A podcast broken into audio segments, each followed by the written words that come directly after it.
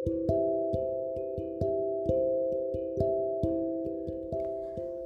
dan waktu,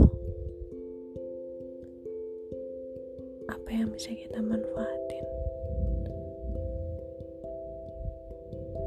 Banyak, tapi hati-hati terjebak.